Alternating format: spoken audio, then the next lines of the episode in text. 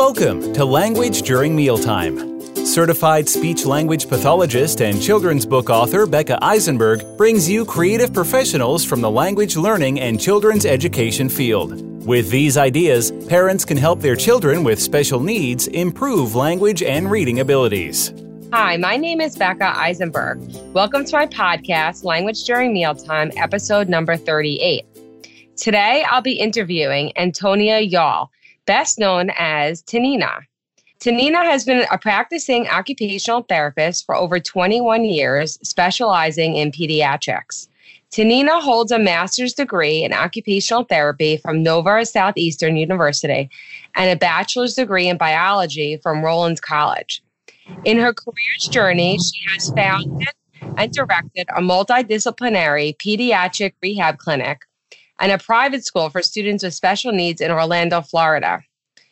She has been a part of a rehab medicine department's management team at a top rated hospital in Manhattan. Tanina continues to treat children and work with families while also building educational programming for parents and professionals. She loves discovering, sharing, and collaborating with her community to maximize growth, learning, and creativity in children of all ages and skill levels.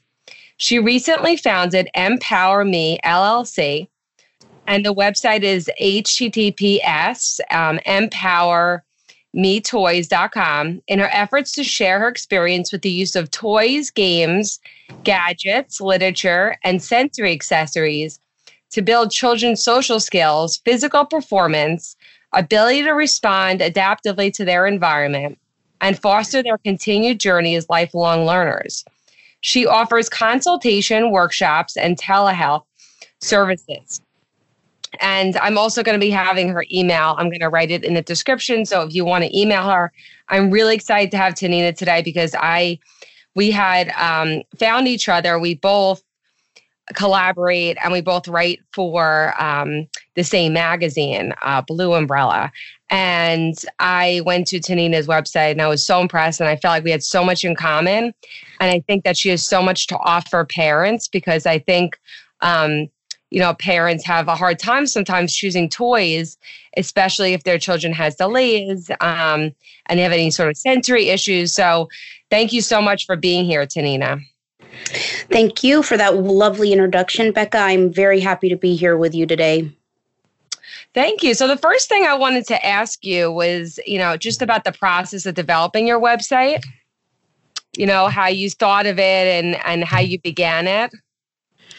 Well, I it's definitely a labor of of love for me. Um and I and when I think of it, it's it's something that I'm continuing to grow and strive to build as as a robust resource. So when the main goal was to create a place where parents and professionals working with children um, could go um, to find toys and games and and things that I call sensory accessories that really help support um, their child's development or their students' academic performance and have it all located in one place. And it's something that is still growing. And I love taking um, emails and and ideas and for people to have me review certain things um, i love working with my panel of experts to really hone in on on what we're um, using on a day-to-day basis and and have those highlighted for parents because one of the things over the years doing this what parents and and teachers and other professionals that I work with directly or at a workshop or at any kind of seminar, they never get tired of the resource list that I would provide.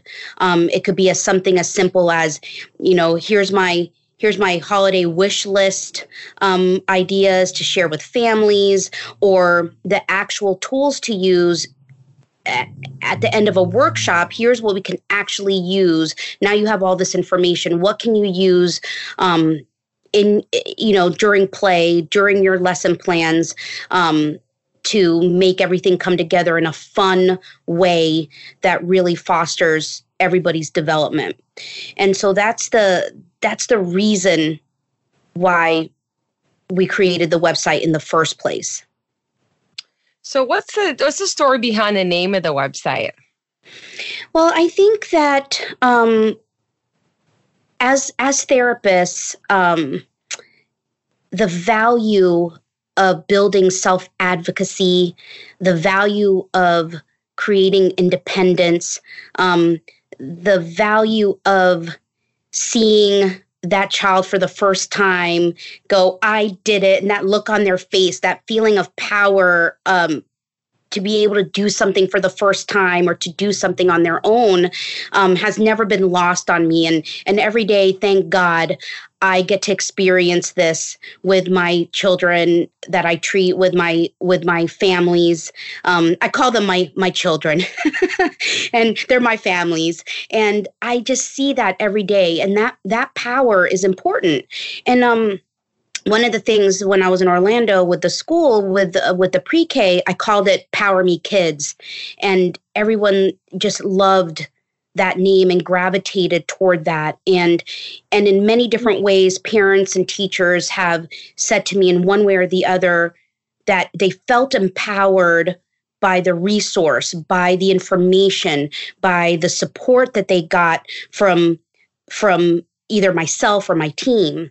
And that was that was powerful.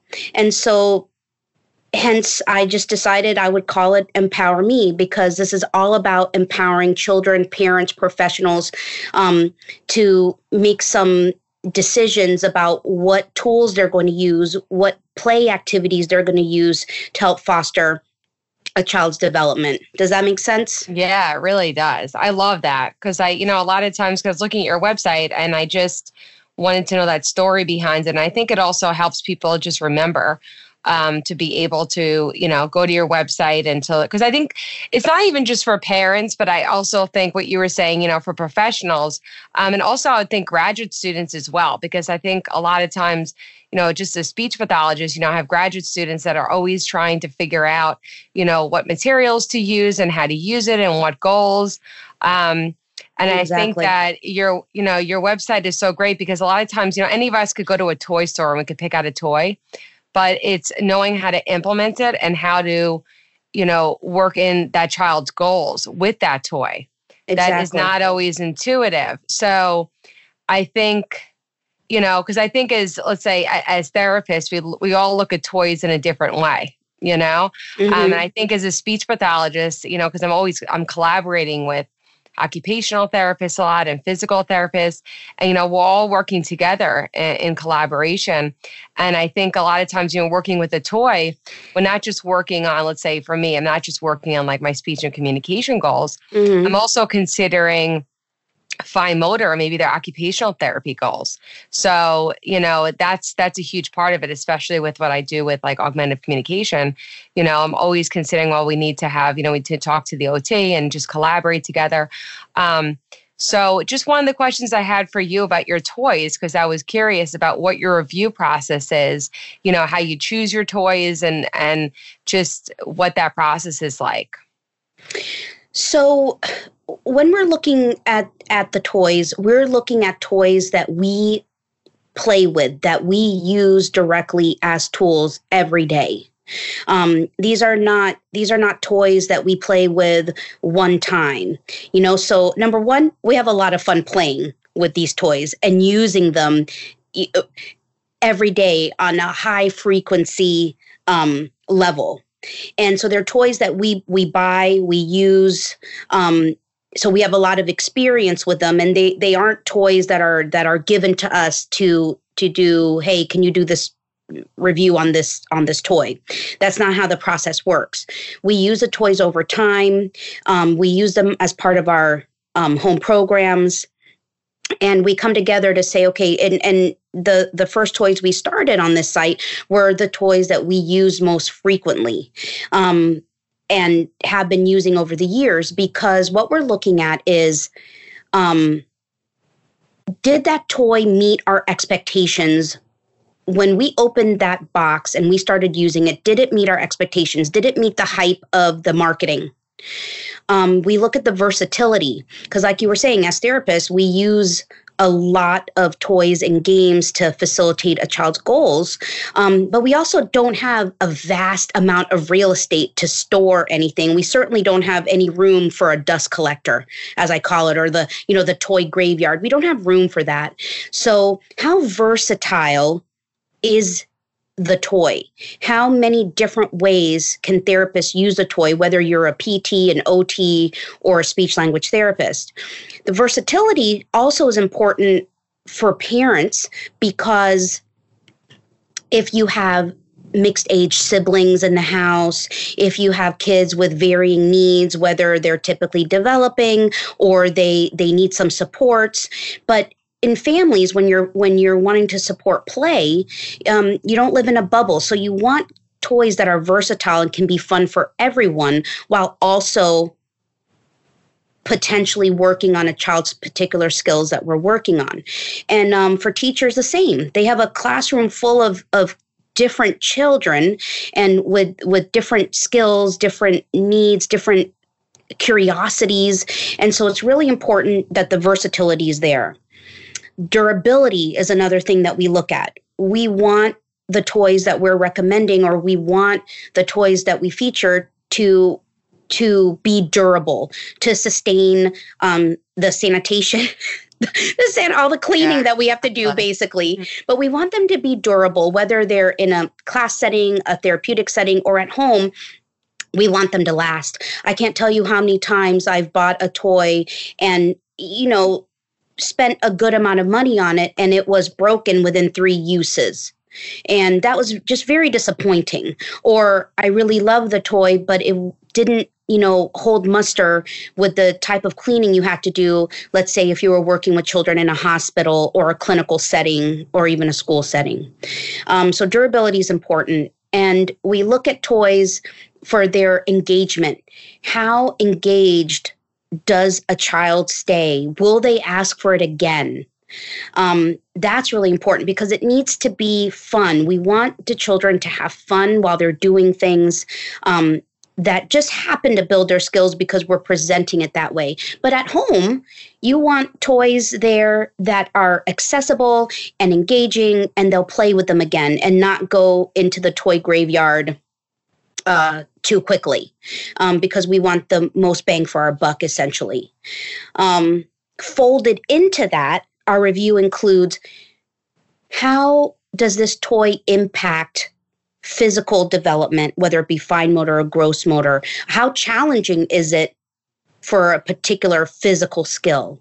Um, how challenging is it for communication and socialization and or you know how much does it impact communication and socialization? So folded into that we always look at that process. Um, at the end of the the review i'll always put in how to how to augment this toy or game because so we could use it as it was intended for but there's also so many different ways of using it, whether I increase the activity level by just changing the positioning um, of the of the game, or use it in in different ways with different tools, or I add things to it. I'll give I'll give um, a list of how to augment the toys or game because then it lasts longer and it becomes more versatile. So the bigger the list, the more versatile it becomes and you can use it for varying age groups. It doesn't just have to be for the age group indicated. So that's it in a nutshell and and talking to each other and saying this is our experience with the toy. This is how we're using it. This is how we've changed it. This is when we when we uh, recommend it for a home program Right, right, right. I think it's just like a lot of like thinking outside the box. You know, that's the thing because I think that's I think that's why your website is so helpful because I think a lot of parents, you know, we buy a toy and then, you know, you look at the directions, you're like, okay, I'm supposed to play it like this and then I think sometimes you feel confined by how you're supposed to be playing it. Exactly. When it's not really like that, you could kind of play it however you want. I know, how do you feel about this? Is one of the things that, you know, because I've done home care um, and also just the experience with my own kids is that you know, a lot of times what happens is that we just keep the same toys out all the time, and a lot of times kids get bored with it. So what you know, what I used to do, and what I always suggested to parents is to kind of switch out toys so that you could, especially for young kids, that they don't, you know, at least the toys that are accessible to them all the time. So because I think over time they could kind of, you know, what do you, how do you feel about that? Oh, I definitely I agree with you 100%. I definitely um I'm an advocate for rotating the toys, um having out and accessible um you know toys that they can pick and choose from just enough and then putting the rest in bins and then rotating those bins out um for for the freshness of them. And then if I see that a toy isn't getting a lot of repeat play, but I know that it's something I want to go back to, um, I'll put it away for a little while and then I'll reintroduce it maybe in a different way um, to kind of ignite that that curiosity again and some creativity um, in creating our own games with something that we thought um, we weren't going to be curious about anymore. Um, we kind of reignited that way by rotating them in and out. Yeah, I, I also just like want to bring up the point that it's just so important to play, to play with actual mm-hmm. toys, because I think, you know, with with all the screens and the electronics, um, and you know, there's tons of stuff out there on you know the iPad and there's educational stuff, but nothing replaces um, play. You know, actually playing with toys. So I, I, think that's another great thing about your website is that parents could go and they could, you know, really get some good ideas on how to engage their child in play. Because Absolutely. I think, you know, just working with young kids, because, you know, I, have you know, I've done EI for many years, um, early intervention. I've done, you know, work with a lot of preschoolers. And, you know, it's one of the biggest, the biggest challenges is getting a child to engage in that symbolic play. Mm-hmm. Um, and so, sometimes I think, you know, people may get stuck in like a certain way to play with a toy. But what I like about your website, it just kind of gives you some fresh ideas. And the other thing too is I think, you know, sometimes like another sort of myth is that a toy needs to be, you know, have tons and tons of like kind of bells and whistles to be fun. And sometimes the most simple toys are the best toys. You know, I remember, you know, with my, with my own kids, you know, you'd buy, I'd buy them like all these toys, but then they only wanted to play with the box that the toy exactly. came in. You know, so it's I, I think sometimes just keeping it simple is kind of nice because you know even for me when i open a toy or a game and it's like it, it's literally like an entire book of how to play the game i'm like forget about it like this is like you know this is like way too much for me um so i you know because i've created some games um, from super duper and one of the things that was important to me was just that you open the box and you could just play it right then because you know as, as therapists a lot of times we're, we're back to back to back and we don't really have time to sit down with these with these games that are very you know have all these rules and have all these kind of different directions and it, it, takes a half an hour to learn how to play the game um, i like the, the kind of games that you just open up and you just play and the other thing too sometimes you know with kids is that i just forget about the directions and we just kind of play it in the way that maybe the child wants to play it or we don't create exactly. our own way of playing with the toy. Um, so the next the next question I have because this is one of the things that a lot of the questions that I get from parents because I work with a lot of kids with different sensory integration disorders. Um, you know, what advice would you give to to parents of children with you know different like sensory integration disorders for choosing a toy? So in the website, um, we try to provide suggestions for each system or for various combinations um, of systems that might be affected when somebody is when somebody has sensory processing disorder. Because no kids look the same. We have some you know we have some characteristics that we can um, pick and choose and say okay this is this you could see this you could see that. But no two kids are the same. And when i'm choosing a toy, when I'm choosing a game, when I'm choosing an environment to play with that toy or game, the most important thing to do is really pay attention to your child, what helps them focus, what helps them calm, what helps them stay engaged, what do they really like? Always start with that because then when they're calm, when they're engaged, when they're focused, they that opens up their ability to play with another person, to play with a toy in a different way, to play with that toy or game a little longer, to listen to any instructions that we do need to understand when you're game playing with other people because games have rules you know and and whether how sophisticated the rules are that's up to us. But knowing what makes your child happy what makes them engaged calm and focused is very important okay? So and the the the kids are so different so one of the things that i wrote is um I gave examples of if your child happens to be a tactile avoider, you know, the touch system seems to be over defensive. Um, on the site, I give ideas. Here's what you can do. So, for example, if I know a child, if if the whole class is finger painting, but I know a child does not tolerate touching that finger paint, I'm not going to push that. I might have that finger paint available to them, but I'm going to bring out something that isn't messy that isn't going to get on their fingers like these doodle toys where you know the you know those games where they have the the like it's a gel a, like a gel inside a plastic but you can still draw on it. You can still create shapes and forms but there's nothing getting on your finger okay? That will help them learn the skill you want them to learn by finger painting but in a way that doesn't overstimulate them or or or gross them out. So they can still learn they can still make they can still make those shapes that everybody else is making with their finger and the finger paint but they can do it on this doodle board so to speak. Um, and then having the paint there available if they happen to want to touch it on their own then they'll touch it and they'll interact with it. Um, so it opens up that opportunity.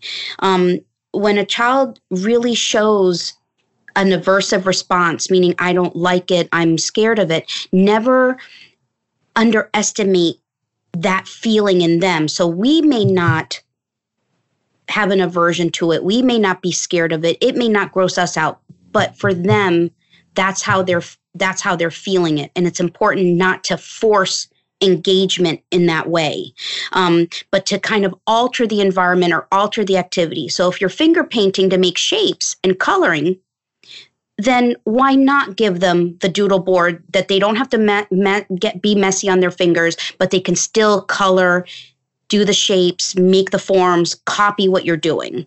Do you see what I mean? Right. Does that make no, sense? I know exactly because what happens if like we kind of if you force a child to do something that they're not comfortable with, then they're going they're not going to want to try it another time. They're going to be scared of it. So I agree with you because it's also it also encourages choice making. And then you know a lot of times when I'm working with a child, they don't want something. That's a good time to model language, saying I don't like it, or mm-hmm. some using some descriptive words like like yucky or like you know. Um, like bad or whatever it is so that they could start communicating that you know that instead of just let's say that they're going to have like their nonverbal behavior that they don't like it, but also encouraging words as well. So I feel like it's another good opportunity um, to kind of just model some language. So just while we're on that, as far as like somebody who gets overstimulated, because that's mostly a lot of times like those are the kids that I'm working with. I think a lot of times um, what happens, I, feel like parents sometimes view a child liking a toy when they're just sort of being overstimulated with it. Mm-hmm. Um, and I think when you were talking about is being calm and focused when you're playing. Um, and I think that's kind of hard sometimes for parents to determine well, is my child being overstimulated with the toy or is it that you just really like it and that's why they're they keep playing with it. So maybe could you just talk a couple minutes about you know just what overstimulation is and what a parent could do if they feel like they're you know a child really likes a toy but it's it's overstimulating for them all right. So when usually when now I, I want to round back just a little bit because when you're playing, you're supposed to be having fun and smiling, and there's a level of excitement that you want to see. But if you get overly excited and then you can't follow the rules, you can't sit still, you don't know where your body is, um, then that's where where the issue comes to play. And that's why when we're playing with something that could overexcite us. Being in that calm setting or having things around us that normally calm and refocus us is very important when a child has sensory integrative dysfunction um, during play. So there's this there's this concept of overstimulation and there's this concept of seeking. Okay, so when I'm using the term overstimulating, is I'm I'm really looking at children who might be misinterpreting information and being defensive to it so that they can't interact with it appropriately. Okay, so I'm looking at overstimulation from that point. When I see seeking behavior, I'm looking at that child who's continuously trying to engage with it trying to to look at it more turning the volume up flicking it in front of their eyes um, and seeking a certain input okay? But they're not necessarily playing with that toy outside of getting that that stimulation into their their eyes their hands or, or their body okay? And so that's how that's how i'm i'm looking at it so if a child gets overstimulated, you know, they can literally, you know, and they're having a, a defensive reaction or it's just too much information, being overwhelmed. So I compare overstimulating to becoming overwhelmed. You can't really function well when you're overwhelmed. Um, versus the child who I'm seeking this information, I'm not processing it. So I seek it so much that it could be harmful to myself, harmful to others, or just so distracting that you can't move on to the next thing. So I just want to make sure that, you know, so as we continue that conversation on overstimulating versus, versus overseeking, that that's where I'm coming from. Yeah, I think that's really helpful. So, uh, you know, a toy in and of itself isn't overstimulating unless the volume is over 80 decibels. If you have strobing, high vibration, you know, that's going to be overstimulating to anybody. Okay. So, what makes a toy or game overstimulating is what are the systems your child or your young adult is misinterpreting? What makes that aversive to them, offensive to them? What what about it is putting them into the defensive mode as opposed to that open i'm ready to play i'm ready to talk i'm ready to touch it look at it i'm ready to listen to the rules of the game. Um, so it's really all about the the the sensory systems that are being affected by that child. So, because what could be calming to one child could be completely overstimulating to another child. What could lessen seeking so that you have just, you know, more calm, playful behaviors in one child could completely again overwhelm or overstimulate another child. So that's the thing if if your child has sensory processing disorder, it's always good to, to consult or communicate with their therapist or or someone who can help um, tease out what to avoid, what to introduce slowly, um, and when is doing something um, repetitively okay, and when do you want to back away from it. Um, so, it, a general um, general advice is tough with someone who has sensory processing disorder because you really have to understand which systems are involved. And so in the website, I I divide things under the I, I call it discoveries. All the toys and game reviews are under discoveries, and so are recommendations for sensory processing. So I divide up the different sensory arenas um, that could be impacted. And so I, I talk about if your child is a sensory seeker versus a sensory avoider, um, these would be good games to consider. If they're a movement seeker versus a movement avoider, these are other activities, exercises, games, and toys that that you could infuse throughout the day to help them not seek so much that it's dangerous for them, and not avoid so that they're not developing um, their physical skills. So it's that striking that balance. Does that make sense? No, it, de- it definitely does. It definitely okay. does. So, I think I think this has been really really helpful, and I think um, people come they listen to you. Definitely going to your website it's gonna you know give them like a really wonderful resource of information.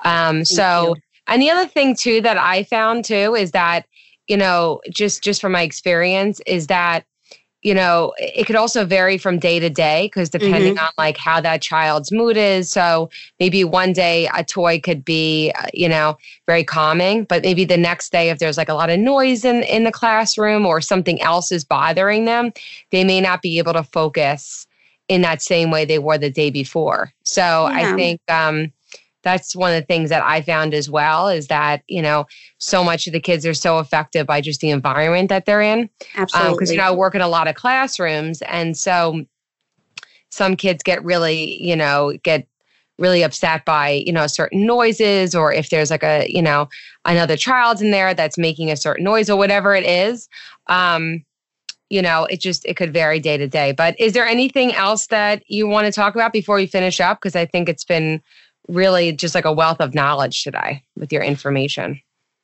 Well, um, I think that we wrapped it up in in a nutshell, so to speak. Um, the the thing that that I also wanted to target with the the website is that that concept of simplifying shopping, um, could, because I have um, worked with parents that literally became overwhelmed. You know, when Toys R Us was was still in existence, of leaving Toys R Us instead of leaving excited, leaving in tears because they didn't know what to pick, what to choose.